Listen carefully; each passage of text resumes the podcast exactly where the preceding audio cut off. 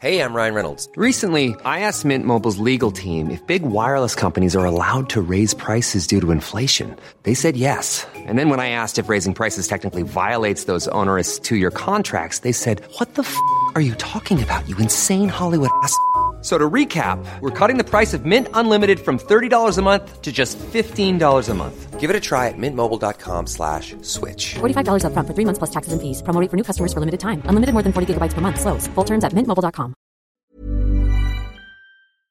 Hello, my Diva Nation, and welcome back to Diva Behavior, the podcast. Boy, oh boy, do we have a lot of big words and theories for you this week.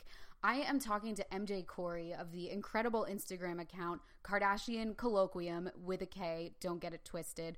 And this account is all about the Kardashians and sort of applying postmodern theories to all of their behaviors and goings on. It's a really fun, funny account. I've been following it for a few years now. I recommend that you follow it too. And of course, what MJ and I are talking about today is the cancellation of Keeping Up with the Kardashians. I mean, I'm calling it a cancellation. The Kardashians didn't call it a cancellation. They're just saying it's not coming back. But I mean, this hit me like a lightning bolt out of the blue. But not really out of the blue because this is 2020. This is not clear blue skies we're talking about. We're in a storm. We're in a couple storms all at once. And this is just sort of adding on to it. And it's really, really interesting that this has come at this particular moment in time. So, MJ and I talked about every single facet of this that we could think of. We answered a bunch of your questions, which, just to give you the spark notes, no, we don't think Kris Jenner would be caught dead joining the cast of Real Housewives of Beverly Hills. And no, we don't think that Kanye's current activities are the reason why this cancellation has happened. So if you want to hear our full thoughts, you're just going to have to keep on listening. Make sure you follow MJ on Instagram at Kardashian underscore kolloquium with a K. Follow me on Twitter and Instagram at Molly Mulshine. Rate and review this podcast on Apple Podcasts so that it will get recommended to more people. And if you have any comments, questions, thoughts about my new quarantine bangs, anything you want me to see, please send that to info at divabehavior.com. Enjoy. Some people think diva's a bitch. is a diva to you? Would you say, are you one? I never said that. Diva behavior. Hey, great, uh, great gowns, beautiful gowns. Diva Behavior, the podcast. MJ Corey, thank you so much for coming on to talk to me about this. Yes, thank you for having me. I'm excited. I really had never noticed. I've been following Kardashian Kolloquium for years. I think you first came on my radar when I was working at Galore. Mm-hmm. And because how long have you been doing the account? Two years now, which is crazy. I talk about it like it just started. I'll be like, oh, I started this Instagram account like a year ago, but it's been like two and a half years, I think. That's great. And you have a great following. And you didn't do any like growth hacking or anything. You literally just got this following on the strength of the posts, right? Basically, yeah. Uh, Nori's Black Book really helped me. Like when I first started, um, they found it and posted it, and that was really the beginning of everything. I got a lot of followers that way, which was so nice and surprising. And then after that, it kind of just blossomed, which was, I don't really know how social media works, to be honest. I've been learning from this account. So that was its own kind of learning thing like, oh, powerful account notices you, then other people will find you. It was yeah. a learning curve. We're all just like slaves to the algorithm. It's so hard to figure out. yeah, no, really, it is. Um, so what you do on your account is you take like a really academic approach to analyzing the Kardashians. So do you have like an academic background? Kind of. I don't have a PhD, but I loved my undergrad years at Sarah Lawrence, right outside of New York City. And right when I finished, like as soon as I finished undergrad, I went to Columbia for writing, for nonfiction writing. So it's not like scholarship, it was creative writing, but Columbia had a very academic approach to that education. So I read a lot of stuff. Um, and then right after my writing program, I went I stayed at Columbia for a psychology degree. So I'm I have a master's in psychology as well. So it's just been a lot of school and a lot of reading and a lot of papers. Um, Yeah. and so it's sort of, yeah. And it's so fun looking at things through that lens. I just did a grad degree last year too. And I'm like, oh my God, I just wanted to talk about things yes. in this through this lens all the time and no one ever wants to. So is it exciting for you that you get to do that every day with the Kardashians of all things? Yes, it's so much fun. It's kind of like the outlet I need because my day job is being a psychotherapist, and so I do a lot of analysis, obviously during the day. But I missed I missed writing. I missed thinking about ideas. I missed research because the yeah. account does bring me to.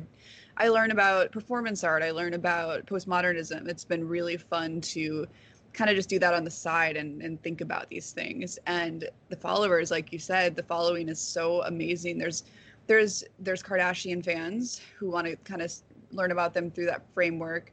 And then there's really academic people that are excited to talk about ideas, and then the exchange between people that are curious about these ideas, people that really know, is really cool to see. There's a lot of discussion on the account. And there's a lot of followers that know so much more about theory than I do. So I'm also learning stuff, and people are making book recommendations that I find really exciting. So, yeah, I agree. The exchange of ideas is really fun. So, what gave you the idea to start doing this? Um, so I, my best friend, put me onto the show. She was moving, and she was the our apartment was empty. She, we were roommates, and she was like, "I want to watch luxury," and she was a fan. I and I never really paid attention to them, and she put it on, and I did not expect it to be so. I was really amazed by how self-referencing they were, and how like different the editing seemed like it, there's something slightly different about the editing than a typical reality show somehow. Um, so i went and told my sister about it who was a film student um, at smith in her undergrad and she was like let me see. And so i put her onto it and she was the one that was like this is really postmodern. Like i want to name that. Let's we should do something. So it was my sister's idea. Oh cool. Um, but we have a very big sister little sister relationship. Um, i'm the big sister and we kind of like had creative differences. And she also had a lot more projects and sort of a social life she wanted to do. So we went our separate ways and i didn't want to give up on the account. And so i just got much more into it. And when i kind of really committed myself to it that's when it seemed to start taking off more. Um, so she is now a guest contributor and she's such a valued voice on the account. But yeah it was my sister's idea but she didn't really want to stay with it so i did so you wouldn't have really watched the show on your own, right?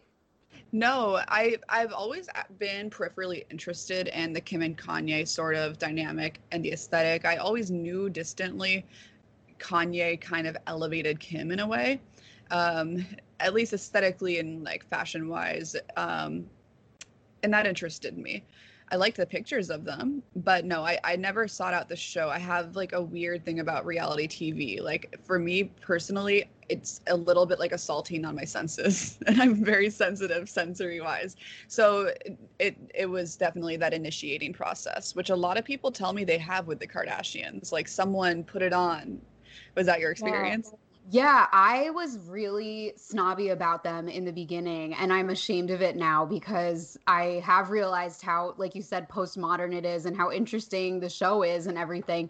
And I, yeah, I just was like, this is stupid. I'm not going to watch it. And it was really similar when Kanye started dating Kim. I worshiped Kanye at that point, and I was like, okay, if Kanye sees something in this family and if he's talking them up so much, then there's got to be something there. And that's when I really started to kind of turn around on them. Yeah, totally. There was a legitimizing kind of process that Kanye brought. And he did see something in them. He is a visionary and he was able to see what they were doing and really bring it to the next level. Yeah. And then the other thing that really made me get into them was um, just how much slut shaming Kim has dealt yeah. with at such a high level. She's like, you know, it's almost like a Monica Lewinsky 2.0 sort of situation yeah. with her sex tape. And I am really, really, really interested in understanding why we slut shame and just getting people to stop doing that. And so I really felt for her in that way too. So that was once all of that sort of locked into place, I was like, wait, this is actually perfect for me. I love this. Yeah, no, it's really interesting. Um, that's another facet that I agree with you was a is an interesting draw. Um, when I started doing research and some reading around fam this show and the subject, I came across, oh, relevant to the UK. I think she's based in the UK, this academic named Meredith Jones. I reference her basically any chance I can get, and I have to give her so much credit in anything I do like this because she's done really interesting work around celebrity and pop culture and the Kardashians, um, cosmetic surgery. Anyway, she wrote a, a piece for, I forgot which publication, I think it's a UK based one. Um, saying anytime there's so much aggression directed at something, you have to be curious why. That gives us information about cultural anxieties or triggers. So that was, and I think there's a lot of wisdom there. And my favorite sort of clip of Kim addressing this dynamic that she has with the public, with like all the slut shaming. Remember that clip when Kim is talking about Piers Morgan lambasting her, and then she says, "He's." I guess he said, you only have so much success because you take all your clothes off. And she wrote a response to him where she said, try finding success keeping your clothes on. It's actually really hard. And the way she says it, she's telling Kourtney, and she's basically quoting herself from this dialogue she had with him. But it's one of my favorite clips of Kim. It's yeah, just, I have to look that up. At all. Yeah, totally. The thing is, and this will this reminds me of your post that you did about Jameela Jamil saying how, you know, she needs the Kardashians to really exist. She wants to be the hero of a certain type of feminism, so she needs Kim to be the villain. And it's very similar to Piers Morgan because okay, yeah, he doesn't make his money taking his clothes off, but he definitely makes a big chunk of his money complaining about other people taking their clothes off. Exactly people find a lot of power in general defining themselves in opposition to something. Yeah. And yeah. there is such a long history of slut shaming and so much just stuff women have put up with and been project like objects to be projected on that it's a really really convenient kind of lazy go to. Yeah, it, yeah, it really is and it's crazy to see people still bring it up with her all the time. It's insane. Yeah. So let's get to the cancellation. Were mm. you surprised? I was shocked. I had no idea this was coming. I was surprised. I was in a session with a client when it happened or when the news broke. And then I finished the session and looked at my phone, and my phone had basically blown up. I was very flattered that I was the first one everyone thought of. Um, I when I saw the news, I was shocked. Um, when it started to sit, sink in, I was kind of like, oh, this makes sense. Kris is up to something. This timing could make sense in a way. Like it's a certainly they're not overstaying their welcome. Some people might say that they are, um, but I think it's a pretty good, clean ending. The surprise tells us a lot that we were weren't quite ready. Maybe um, I don't think it's actually the end, but yes, I was surprised at first. We'll say. Yeah, I think it's really uh, noteworthy just how they were able to keep this under wraps for so long because there wasn't even a blind item about it. Mm-hmm. How yeah, did they do that? They've got some uh, process of PR, like layers, layers, layers, security. It's so Kris Jenner. I don't know how they do it. Yeah, and the the big question that this made me think of is, you know, they kept this a secret. They kept Kylie's pregnancy a secret, which actually not to brag, but I knew about it because I knew someone who knew someone who was friends with Travis Scott, and apparently all of Travis Scott's friends were just talking openly about it. So oh we found out like before it was even rumored. We found out. Yeah. So that I was like, I can't believe that just a bunch of random kids yeah. in Calabasas know about this, and and like the rest of the world doesn't. But anyway, my point is they are good at keeping a secret when they want to. Yeah. So it kind of brings up the question when things have leaked in the past, is that because they were dropped on purpose, like the mm. Tristan and Jordyn Woods thing? What's what are your thoughts on that? Oh my gosh, yeah. I think kris owns obviously the E like network and all the news breaks on E. Um, that is like just pure storytelling. And then TMZ, I think she's got a relationship with too. Mm-hmm. So those leaks are surely intentional. I think those I think she's probably got those relationships where she's steering the ship. And I bet she's got relationships with other outlets, maybe not where she's like pushing narratives, but certainly developing um, mutual understandings of this can't leak yet. And I, I think pretty much only she can get away with that somehow. I know she definitely knows what's up. Um, and I feel like I also want to clear Jordyn Woods' name just for anyone who's listening, because this was such a big debate when that all happened. Mm-hmm. I said from the beginning, I was like, I bet you Khloé and Tristan were on a break when this happened. Like I bet you a gazillion dollars because there's no way Jordyn would be that dumb, Mm-hmm. like for lack of a better word, to to hook up with Khloé's boyfriend and it turned out they were, right? Didn't that come out recently? Um, I don't know if it came out, but I like that theory. It actually, I never thought of that before. Of of all things that kind of came ran through my mind when that happened, because I the one feeling I had was like, Jordyn, why would you do that though? Like it is Yeah. dumb. Um, and I loved her and Kylie. Their friendship was so sweet. Um, I think a lot of us can identify with that closeness with a best friend. Um, so that makes a lot of sense. Khloé interest in being so on and off that it would have happened then. Yeah, and now they're apparently back on. But I just feel like, yeah, it probably is good that the show is going off the air because the Khloé and Tristan stuff is so boring and it's just so Yeah. repetitive. But Mhm. do you think so? The big one of the big predictions, I want to go through some of the stuff. I had some of the listeners send some questions in about the cancellation, and the biggest one was uh, will Kris join Real Housewives of Beverly Hills? What do you think about that? Um, a commenter when there was discourse under one of the posts about it said this, so I want to make sure I give them some due credit. But I totally agree. I don't think Kris is going to do anything where she can't control the narrative. Yeah. Um, so I'm if it happened, I'd be like, okay, this is a good deal. Maybe Kris was like, sure, but I, I don't think so. I agree. I don't think she would ever do that. It's like this is a weird com- comparison, but when people were saying Oprah should run for president, it's like why would Oprah run for president? She's Oprah. Right. Her right. life's so much better than being president. Why would Kris go on Yes. Real Housewives? She's Kris, you know? Like Yes. there's nothing for her there. She doesn't need it. Yeah, So- she totally. She's exactly. She's Oprah. Side note: My sister, who went to Smith when she graduated, Oprah was the commencement speaker, and it was its own like amazing thing. Um, and she, when she did the commencement speech, she had not planned anything. She got up there and just talked, and it was an amazing speech. But she was winging it, which is like, okay, yeah, Oprah's Oprah's beyond. She's transcendent. yeah, she is. She's on Yeah. another level. And Yeah. Kris, I guess, is the Oprah of reality TV, right? Yeah, mean, that's a good point. who else comes close? Maybe Andy Nope. Cohen, but he's not on a show. Right.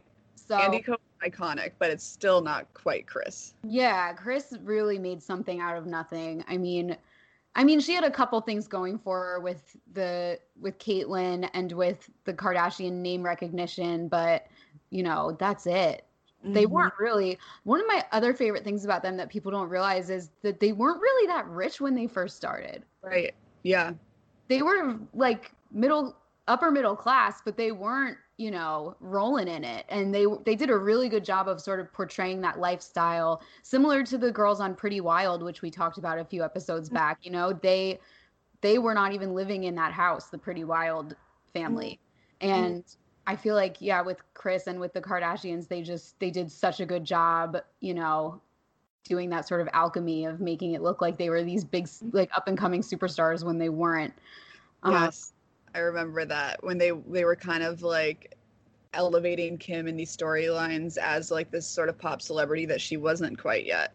And I also think one of the things that makes us so interested in the show is watching evolution in general, like watching these relationships evolve and change, watching their bodies and faces change more and more. And there's like a class piece to it of watching them kind of elevate in Cal in LA more and more. Their houses are changing, their lifestyles are changing, and I think there's something captivating about that for people on a primitive sort of level, even. Right. We love a rags to riches story, even if we don't think the rags were that bad.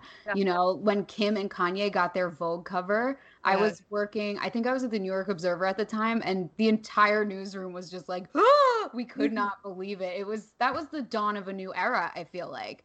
Yes, it was like a coming out for them in a way. Yeah. Because mm-hmm. I think when, when did the car, when did the show first start? Like 2006, right?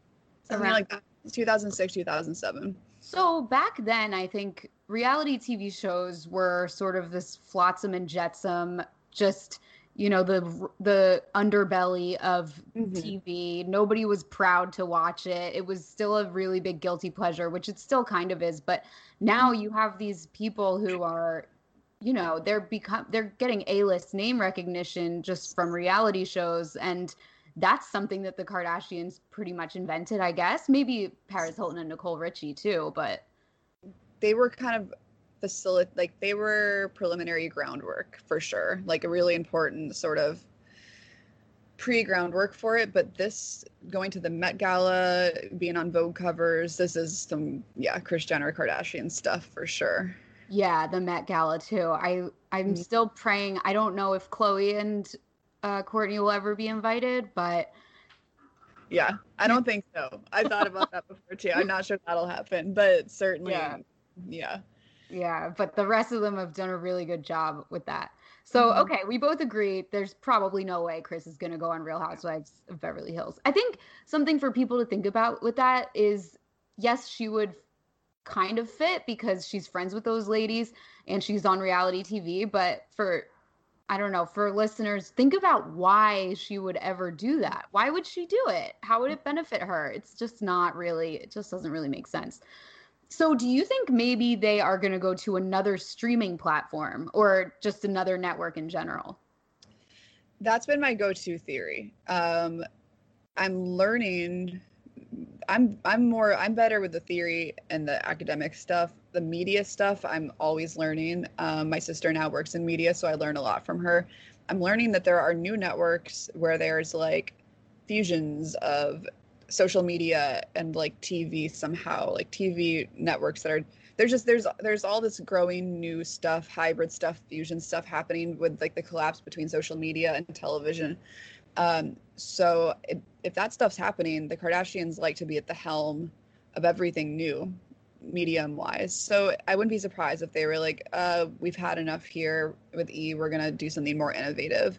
Um that seems most likely i don't think they're going away i don't think they could stand fading into obscurity in any way they're just going to keep building um, it could be that they're going to take a few years off though before they do that. Either they'll jump to a new interesting sort of network thing, or they might be doing a different kind of strategy of taking a step back and coming back with, with a big, you know, comeback thing in a few years. Yeah. The only thing that makes me wonder with that is some new reporting came out that the reason they left E was because E wouldn't give them enough money or as Mhm. much money as they wanted. But I Mhm. was looking up the ratings and their live TV ratings have plummeted. So the Mhm. season 4 finale in February 2010 had 4.8 million total viewers. That Mm. was their peak, 4.8 million viewers. And then the most recent episode had 810,000. So they Mm. went from 4.8 million to 810,000 viewers.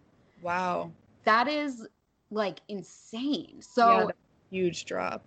Yeah, and I mean live TV obviously is kind of going by the wayside anyway because I think part of the problem probably is that if you don't have cable it's impossible to watch the friggin' show. Like E if you didn't have an E login, through a through a regular traditional cable company you couldn't watch it but the thing is since they've already plummeted so much with their ratings i have a hard time imagining a netflix or an amazon prime or something ponying up a ton of money for them mm-hmm. because they've proven over the last few seasons that you know their appeal is sort of waning. So i don't really know i don't really know if that is going to work. So that will be interesting to see Yes, it will for sure. That kind of hearing that makes me think that maybe it is they're gonna they're gonna plan a comeback, sort of. Yeah. Yeah. Do you so what do you think was the moment when you know when Donald Trump came into office, Mm-hmm. everybody blamed it, not everybody, but a lot of people blamed it on the Kardashians. What do Mm-hmm. you think about that? Do you think they played a role in sort of normalizing reality TV people being kind of quote unquote respectable or do you think this is just people looking for a woman to blame?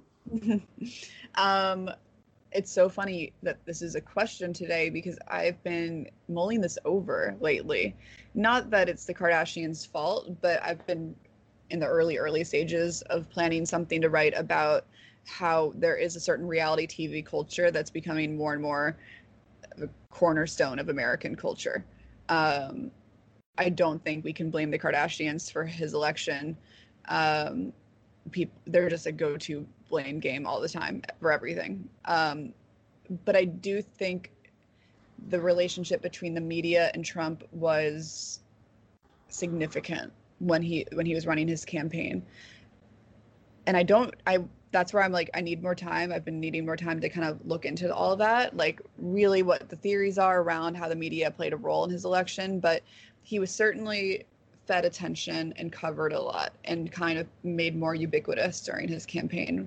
And I think that is important during a presidential election that you see him a lot. Um, so the culture was primed for something crazy like this, and crazy shenanigans are a big part of reality TV. And this was one big crazy shenanigan that went too far and now has been legitimized. So there probably is some sort of like triad of like Trump media reality TV. Yeah. Uh, but I'm not sure exactly how. Yeah, it's probably just a correlation and not a case of causation because what you're saying that makes total sense because I think something that we've all been kind of trying to figure out for the last few years is how to not signal boost something that we find repellent or negative or bad. It's mm-hmm. like people have gotten used to hate watching things on mm-hmm. reality TV. People are hate watching Trump all the time. I have to tell my family members and other people stop sending me things about Trump. I don't want to know. I know he's terrible. I don't need to see it, him saying another terrible thing. Yeah. So I think yeah, maybe maybe reality TV has primed us to sort of tolerate things that are abhorrent and make more people see them, I guess. I don't know. Yeah, totally. Well said. I agree. But also, we've always liked stupid lowbrow crap. That's another thing that people don't really understand. It's like, you know, before we had reality TV, we had WWE. Before we had Real Housewives, we had soap operas. You know, there's always mm-hmm. been sort of lowbrow stuff that people like. But but one other thing that is interesting is the website I worked at, it was like a light switch when Donald Trump won. We mm. the traffic on stories about the Kardashians plummeted. Mm. So I think it there was a sense of people being like, this isn't cute anymore. Yeah. We can't be indulging in this sort of guilty pleasure of mm. reality stars anymore because look where it has gotten us. Mm. But they still do get clicks in general, you know? It's just they were getting the most clicks ever before that. And it was so funny because people would always, you know, you see on I'm sure you get comments like this on your account of people being like, "Why are you talking about them? They're so stupid. Just mm-hmm. stop." And it's like again, every time you leave a comment like that, you're signal boosting the post. And second of all, you're talking about it because people are interested in it, you know? There's a reason why like as a member of the media, there's a reason why we cover certain stories. It's because everyone wants to read about it. Yes, totally. There's a whole economy around the Kardashians. Like, I'm also making the account as an outlet. I'm also a writer. I I wanted to build an audience to kind of share ideas, and the Kardashians are like the framework for that. But I'm also just writing and trying to be a writer.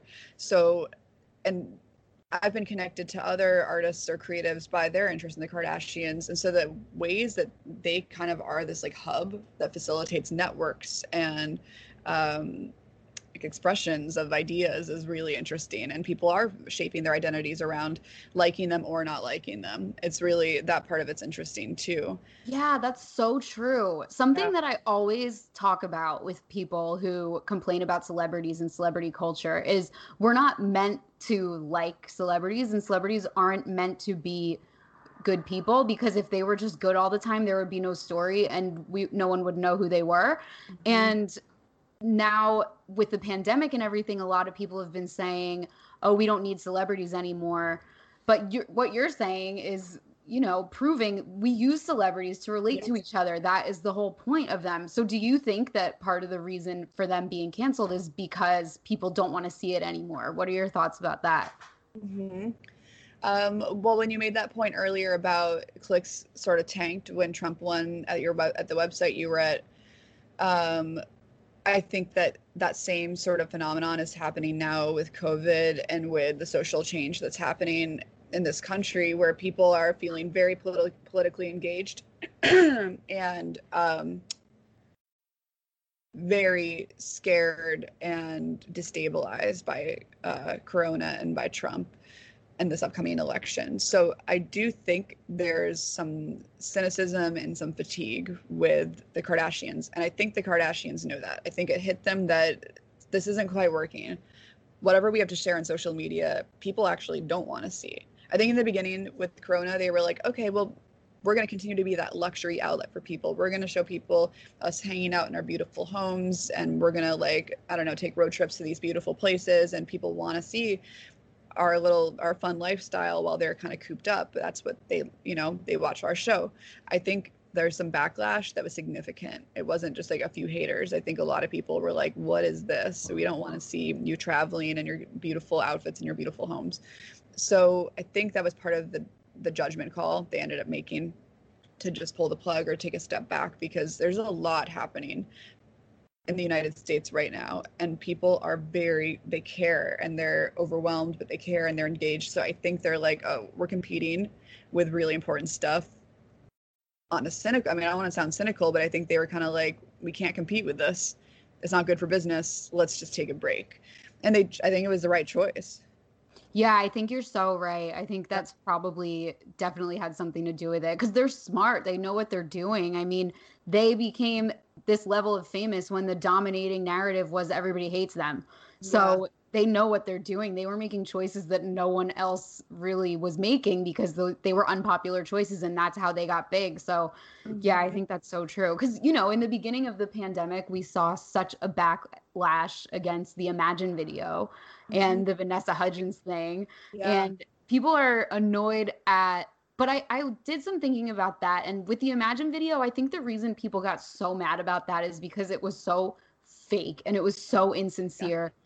And it mm-hmm. was so it was them saying we're all in this together when we demonstrably are not yeah. They were literally showing us how much nicer their houses were than the rest of ours. Yes. So then, but then you know, if you look at the gossip news throughout the pandemic, it's still going, it's still yeah. continuing.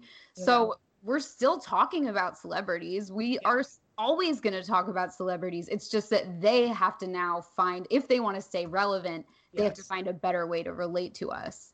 Right, totally. If they they could stick around feasibly and be this, you know, scapegoats and the performers that they are for us, but they could burn out the way things are right now. We do have a need for celebrity, like capital C celebrity as a concept, I think. Um, but I think they don't want to play that role because it's risky right now. And they know yeah. when to move towards and then move away from whatever these hot button things are. And they've had a lot of like opportunities to move towards uh, the limelight and to kind of manipulate the media and play these games in the past, even when things were kind of crazy for our country. But this is, I think, too much, and they figured it out, and they were like, "Let's move away from it." Yeah. yeah. The, the other thing that's really interesting is they started the show in an ec- economic downturn. Mm-hmm. So mm-hmm. it's not like this is new. They were sort of, there was a big movement toward escapist media during the recession of 2008 with yes rich people being on reality shows and everything like that. So what do you think is different now? It's the the intersection of everything that's happening. So there is the, you know, economic depression that we might be facing because of corona. There's the corona anxiety and stress and loss and grief in general. And then there is this important social kind of racial change happening in the United States and it's an intersection of so many things and then Trump and the election that's coming up. Um, there is so much. It's not just sort of that economic collapse that we saw back then. And back then, there was a reality TV hadn't been developed the way they went on to develop it. So there was also some novelty to reality TV that I think made people excited to escape and get into that world. And then final point is what we kind of touched on earlier how we did watch the Kardashians grow and elevate in their sort of class experience and status. So when they started, they might have been a little more relatable in terms of being middle upper class or whatever they were. And then we watched them kind of balloon into this insane millionaire wealth, luxury, excess sort of status. So I think people probably enjoyed watching that growth, and now it's kind of capped the same way my partner always says capitalism is eventually going to collapse. So maybe they're kind of at that sort of collapse moment and they yeah. know they want to move away from the edge. Yeah, I think Yeah, they I was wondering if maybe they said to themselves, okay, we have enough, not we have enough money, but we have enough mechanisms in place to continue earning at a place where we don't have to put every single thing on TV. Yes. Yeah. Because I think you're right. yeah, like how much money do you really need? And it would be cool if they would come out and say that. But the Mhm. other thing I think is logistically, I don't think a lot of them wanted to do it anymore. I think Kim and Khloé are probably the only, and Kris obviously, are probably the only ones who still wanted to do the show, and they just can't carry that whole show. Yeah, totally. They were when they were all in it, they were kind of like energized moving pieces. The interesting thing about the different episodes was they would create different combinations of people. Scott and Kendall go hang out for a day for whatever, you know, mission they have. Kris and Kylie get some mother daughter time. And so and then they would kind of switch. Kim and Kylie get a day together, Kim and Kourtney. So if there's not that energy between the, the entire system, it is going to start to to burn out. And they need each other. It's really interrelated which is the beauty of it and so exciting to watch about it. This this connectedness to be watching people. Love to watch connections and relationships. Um and they might be tired they might be tired of themselves they might be tired of what it is to shoot and they might just want to take a break Yeah. Also, I think a big issue logistically is the gap between their social media posts that sort of show us what they're doing and the gossip articles that tell us what they're doing, and then the three, four, five months later when it airs on the show. It's Yeah. sort of like they're just letting it all out too early. And maybe I think that's where your idea of like a hybrid network comes in, mm-hmm. where they have a model where things are sort of unfolding in real time because the typical TV network layout isn't really serving them anymore, I guess. Yeah, yeah, there's something there. I think it'll be a challenge for them because they also do like to go through, edit, create episodes um, and narratives and, and control the narrative. So if they're doing something in real time, that will pose an interesting challenge to them. It'll be harder to control the narrative, but they'll find a way. They always do. Yeah. True. A lot of people. So I've seen like a mix, but more to to your point, where a lot of commenters on my account have been like, people are bored. Some people are like, oh, like this news is dropping on Instagram now, and I'm really invested. Can't wait to see how they cover it on the show. So some people are excited for like three months later to see how they handle things that we already know. But more and more people are kind of like, cool, this is old news, which is a really interesting testament to the media cycle and how it Yeah. affects. Yeah. I mean, for me personally, the show has gotten boring. Mm-hmm. Do you agree? So here's my other confession. I'll, I'll, I'll be totally honest about all the things I don't know. I don't know a lot about um, media, and I don't know a lot, or like cutting edge media, and I don't know a lot about the later up seasons because I've been watching chronologically. So I'm still at the Paris episode. I'm still there. Um, I'm. Okay. Yeah, that's where I'm at. So there's a lot to come for me. So that I was gonna. My next question was, when do you think the show jumped the shark? And this is something I've been thinking about a lot because I think the answer to that question is the Paris robbery mm-hmm. because I think that was a time when you know Kim shut down all of her social media accounts for a month mm-hmm. or two. She changed her whole approach. And that sort of made, and that was right after the Trump election. So mm-hmm. it just sort of, it sort of shut them down as a unit at a really critical time. And I don't know if they ever built back the momentum again of that. Mm. And then there were also people saying, why are you putting this robbery on TV? Did you fake it? This is insane. But of course, they say that about everything they do. But I was thinking about the whole concept of jumping the shark. And I think they've been jumping the shark consistently since the first season because that is sort of what reality TV is, you know?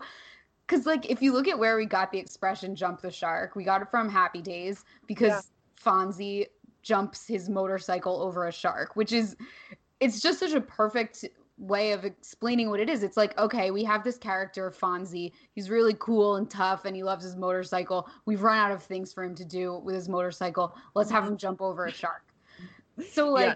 with the Kardashians, they had enough drama. They will always have self perpetuating drama with their relationships and dating and their careers and everything. But they also have always thrown in these little shark jumpy moments every Yes. season. Like, in, and the first example of that is in season one when they gave a homeless man a makeover. Mhm.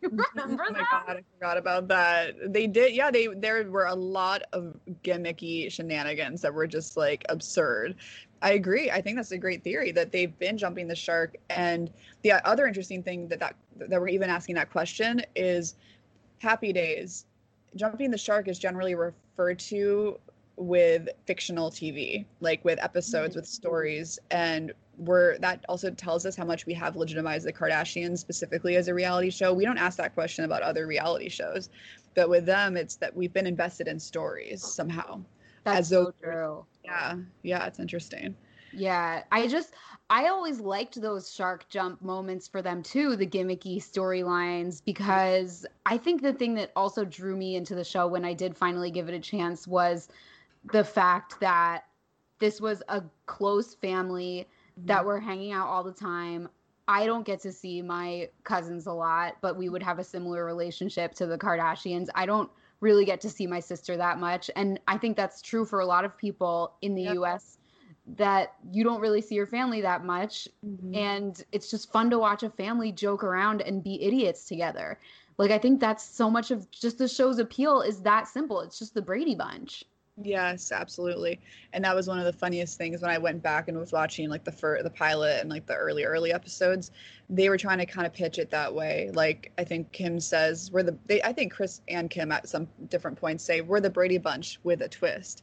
So they were kind of like on that tip too. Um, and it's true. Just watching family play out is comforting and um, relatable in a lot of ways. Or if it's not relatable, it's comforting. Yeah.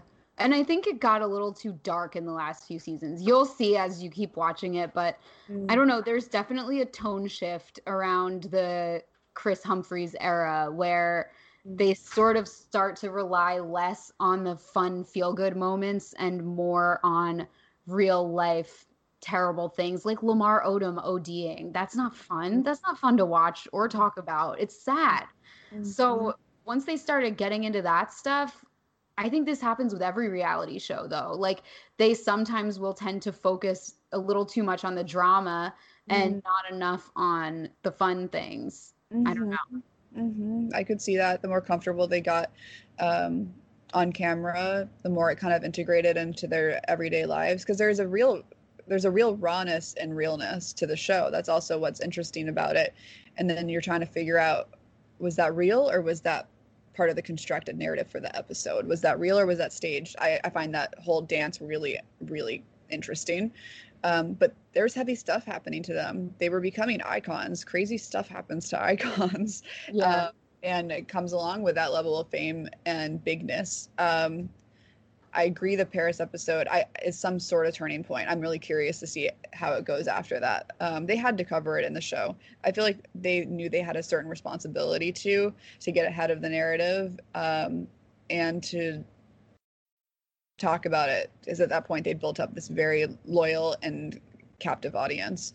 Um, but it was a big thing to make that choice. Yeah. yeah. Plus, it humanized Kim a lot. Yes, it did. You know, the thought of her being literally tied up and thinking she's going to die. I mean, that is, it's so crazy that that happened and that she sort of went through that. Um, so that probably, I guess, it was a savvy decision for them, just in terms of her ca- her as a TV character, to say, "Oh, Yeah. look, she can be really, really vulnerable too." Yeah. So the other huge question that everyone's asking is how much of this has to do with Kanye and his current mental state and his presidential run. So what are your thoughts on that? that was the first thought I think of a lot of people. Um, that was like the flood of comments I was getting. This is surely about Kanye. Um, I think it's a factor because I do think he kind of like tore open some of their facade, their facade of realness. Like they share so much, but in a certain controlled way. Um, and he he just was saying stuff that was beyond what he really like probably should have been saying or that what and he knew that um so i think they realized that he was kind of a liability in this way and there's a lot of care that he needs now that's like i think beyond what they were probably doing before um but i still think they're prepared to overcome these things um when they happen even if I think this was next level and it probably overwhelmed them, even them. But I still think it's only a factor.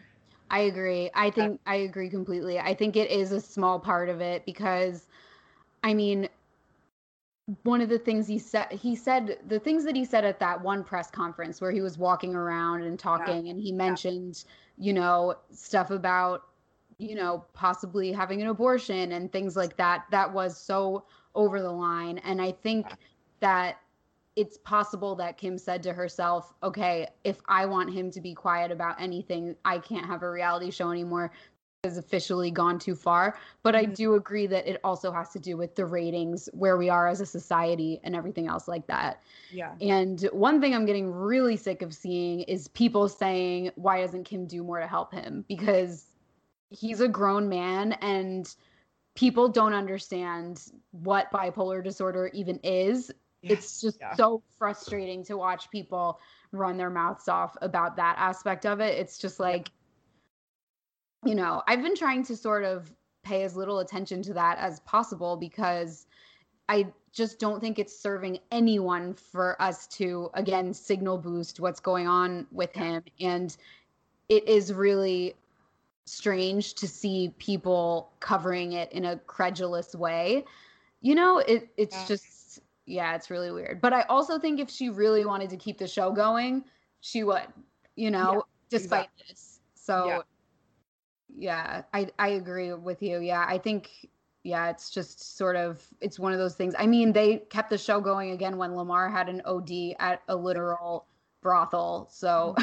it's like they you know, they're prepared to kind of move forward if they really want to. They're they have their ways of kind of they're really good. They have always been good at riding these waves and and working with them. That's a really interesting thing about them. So they probably would have found a way, but I think they were getting tired, concerned about the ratings, all the other things, the confluence of things we were just talking about. But I also agree the way people have processed Kanye in the news and his breakdown in the news and again blaming Kim this convenient scapegoat for everything has been frustrating. And I've seen such an incredible misunderstanding of bipolar, specifically mania that borders on psychotic or paranoid. Like that's what we're looking at. I mean, I can't, I'm not his practitioner. I, I, I can't diagnose him formally at all, but from what I see, it's very textbook, very serious. Um, and people have been really um, quick to to judge and decide what it is and in, in kind of self-serving ways they're projecting their own stuff most of the time i think yeah and you're as a professional in that field in the psychotherapy yeah. field what do you think people need to understand about this what do you think is the biggest thing that people aren't getting so i could it's really possible that i'm wrong about this if he stabilizes and he's still being racist and Trump supporting and problematic, then yeah, these are values that he's somehow developed over the years. Um, and I stand corrected. But right now, in the state that he's in, I, I and I'm inclined to do this because of the work I do. Like I just I have a muscle memory, like and I'm I just can't pass judgment yet. Um, I know what he's been saying is really hurtful so hurtful for so many people. Most of my friends, I have, I, it's only been until now with the severity of this breakdown that I'm actually talking about it because he was canceled among most of my friends, and I get why they needed to do that and why they wanted to do that. Um, but the content of what he's saying doesn't mean much because he is to me because he's so clearly manic, manic bordering on psychotic, and you do say paranoid stuff. Not always, it's different for every person, but you are very capable of internalizing cultural anxieties and then outputting them in a state like that um, and provocative things. So people are saying you can be mentally ill, but you don't say stuff like that. I can't tell you the kind of stuff I've heard people say when they're in a state like that. And so that's the main thing where it's like, and but I get it. It's hurting people. It's really hard for people to hear. Um, and there's a lot of cynicism about, about him and the family but there's been a personality change too through the years. This is the same person that said on live TV, George Bush doesn't care about black people, which was amazing. things like that are why I, really liked Kanye. Mm-hmm. Um, he cared so much, and now he's turning his back on so many people and saying wild stuff. That contrast is probably pathological. Um, and so I'm just, I just, I see it a little differently, but that's also because of where I sit in in this kind of stuff. Yeah.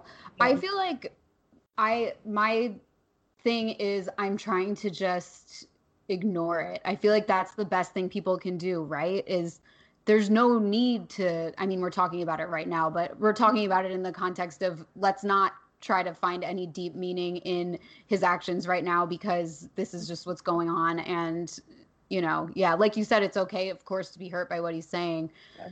But yeah, I just think you know when it, when it becomes as soon as he starts tweeting and everyone starts retweeting and analyzing it i'm just like oh guys stop this isn't helping anyone It's yeah, it's sad when it when those initial tweets started happening. When it was like, what was he saying? When he was saying like, Kris, call me, and I'm not supposed to talk about X, Y, Z things.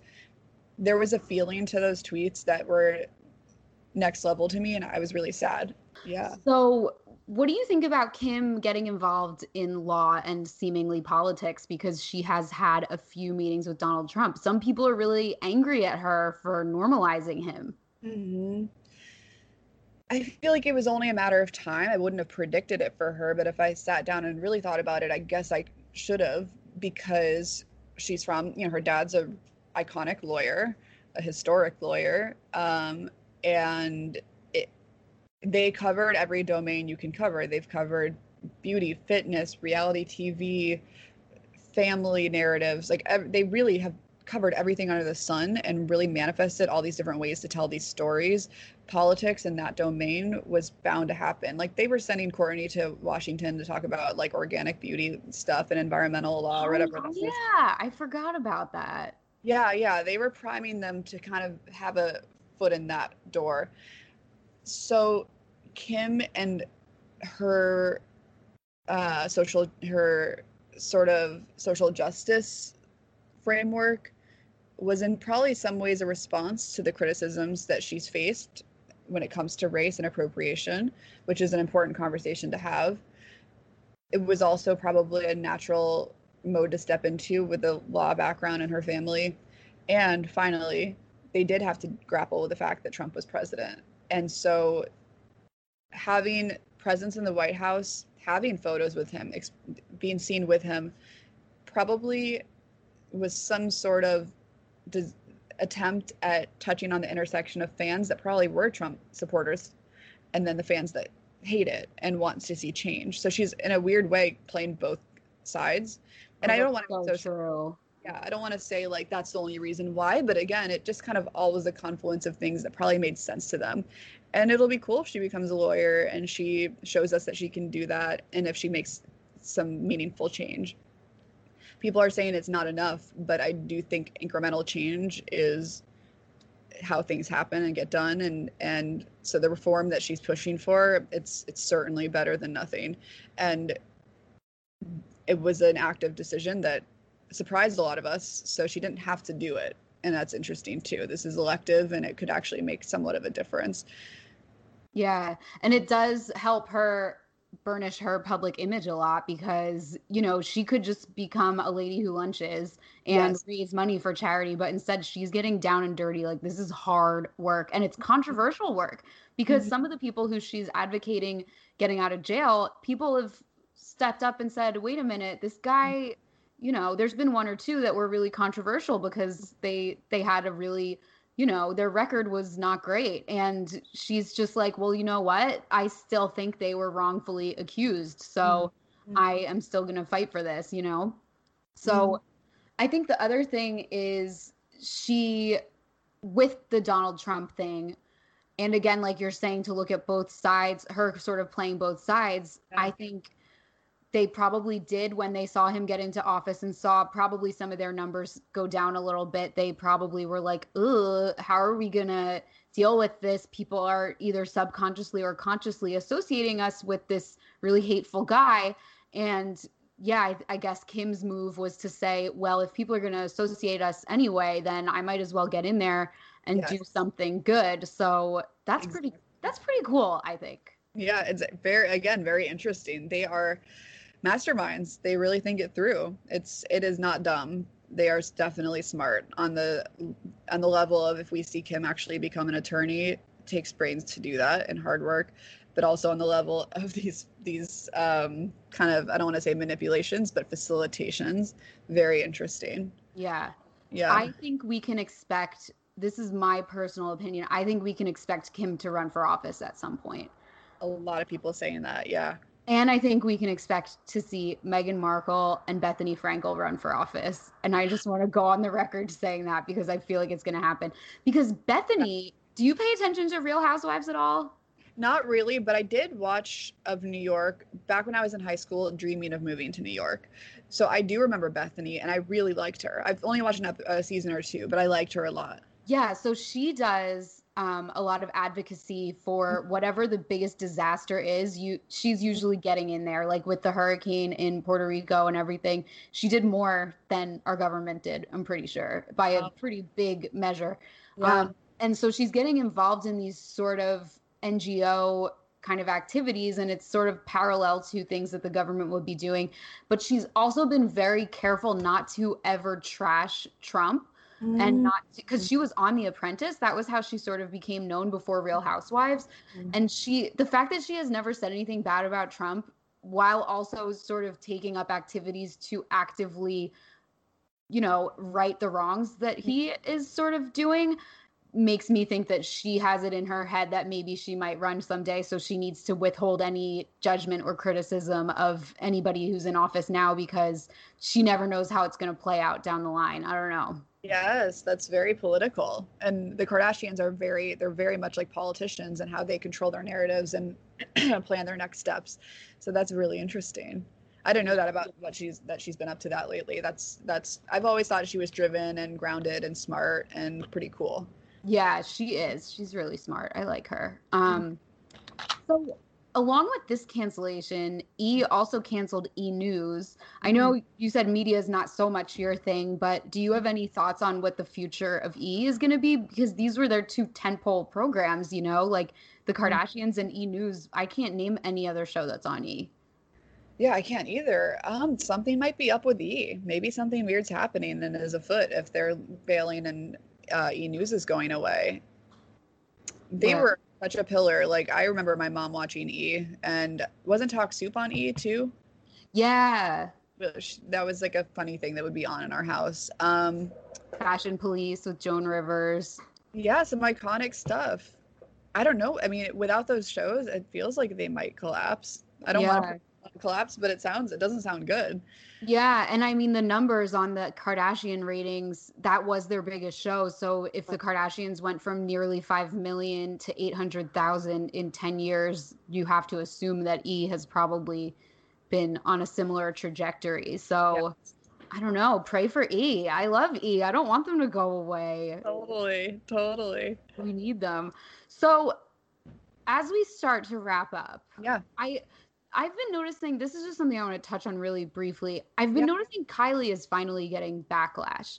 Mhm. So when she first kind of hit the scene with her overlined lips, that was sort of the first peep we heard from her was the rumors of the lip injections and her saying, "No, I'm overlining them."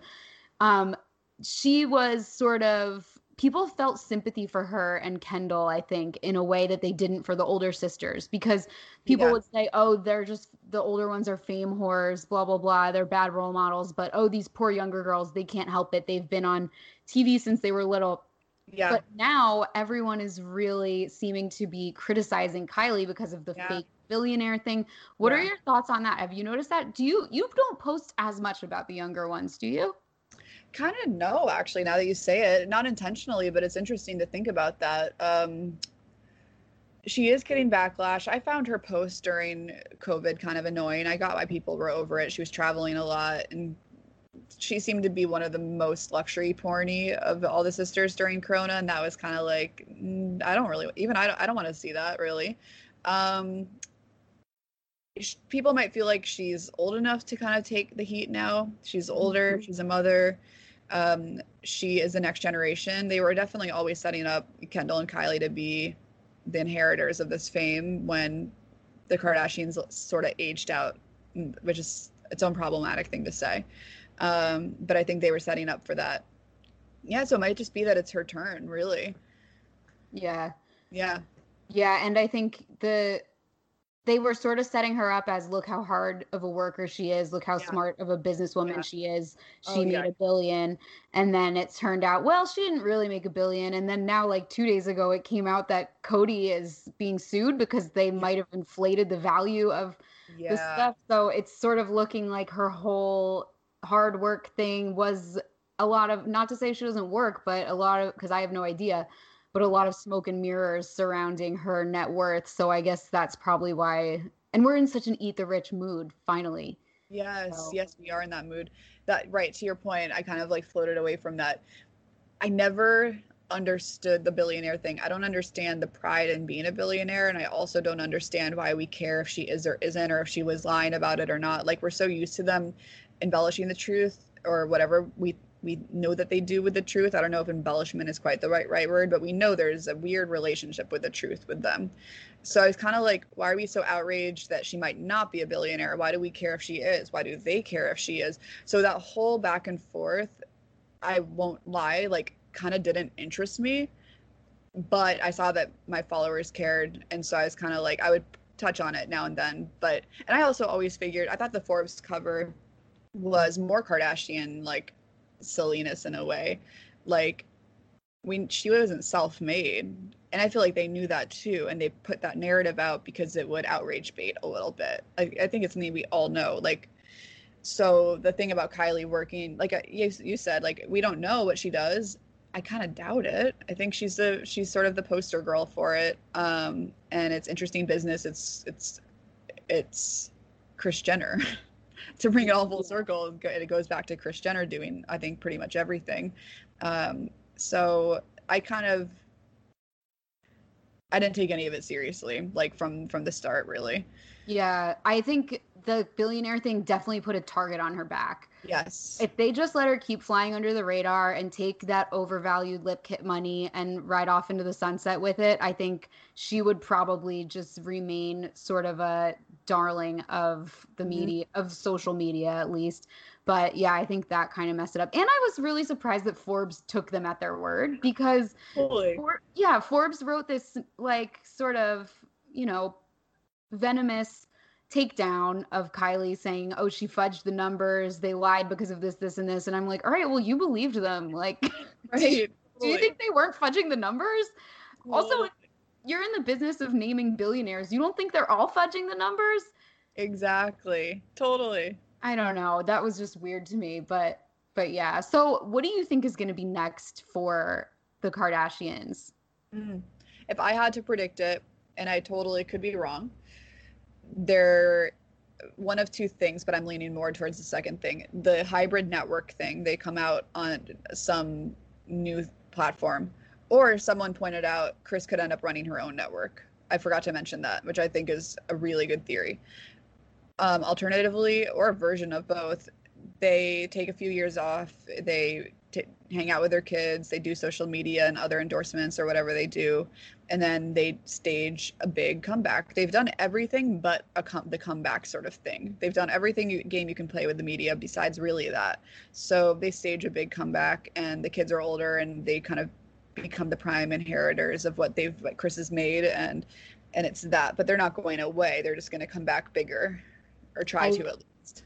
I agree. I think that the idea of Kris starting her own network makes a lot of sense to me because, you know, Kris has been up to this point really only in charge of her kids' careers and this TV show. That is, and look at what she's done with that. Like, Mm. holy crap. So I think she wants to move on to bigger and better things. And I, I could see her either starting her own network or getting sort of a Harry and Meghan esque Netflix deal you Yeah. know a hundred million dollar deal to produce or oversee talent for um for one of the streaming services but Yeah.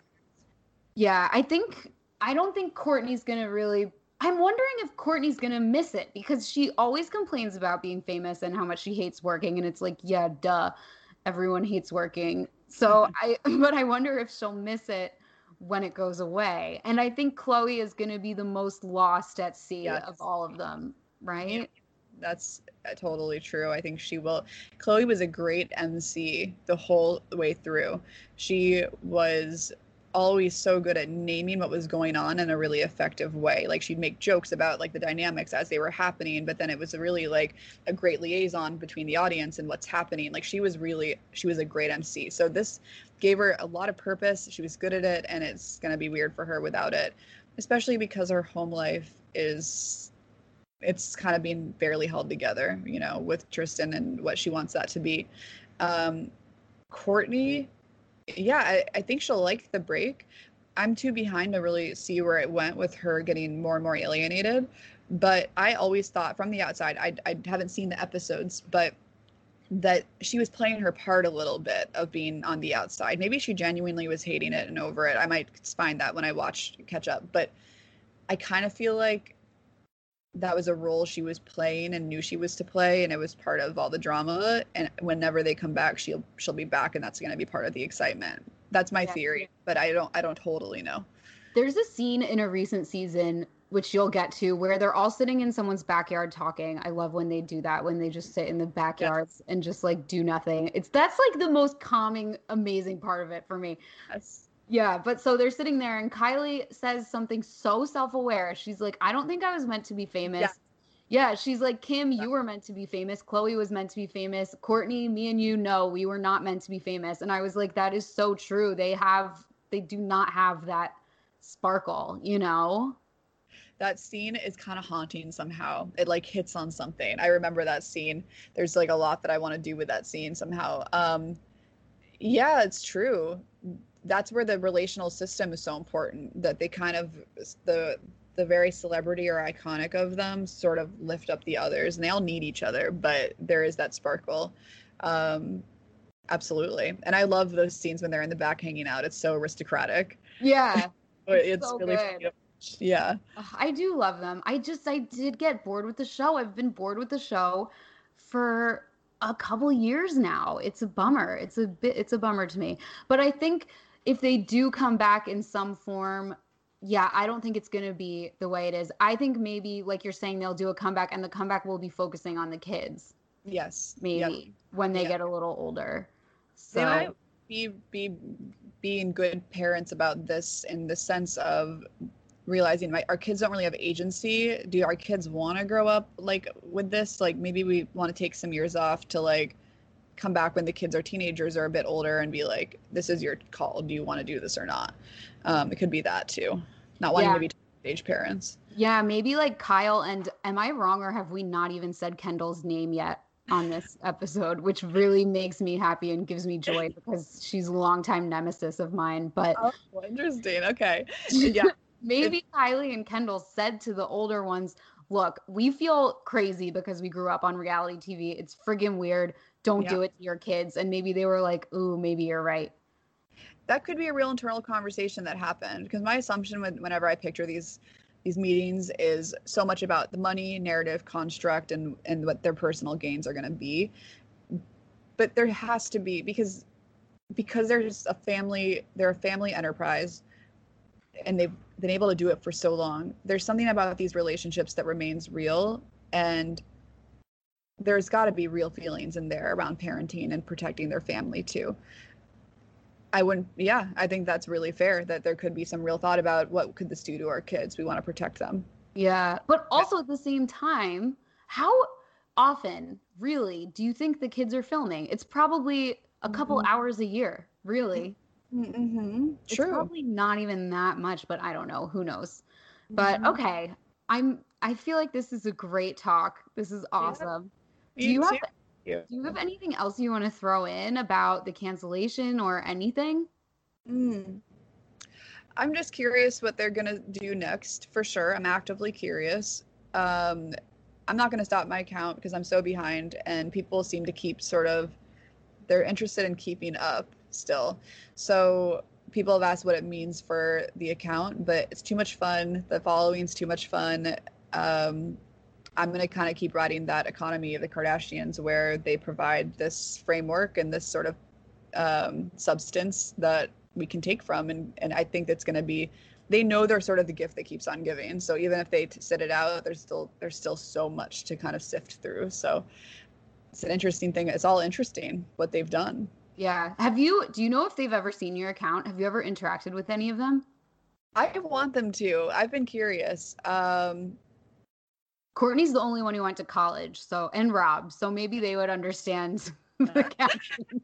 I there's been times where they they'll put something out on social media that is so postmodern where I'm like they gotta be watching like seeing what I'm saying and being like inspired but that's just narcissism I I don't think yet I'm guessing some of their people maybe have you know I think they have Yeah. people that kind of keep an eye on these accounts I know. I've been writing about them and covering them and talking about them for so many years and I'm like and I have run into them a couple times, but I'm just like notice me.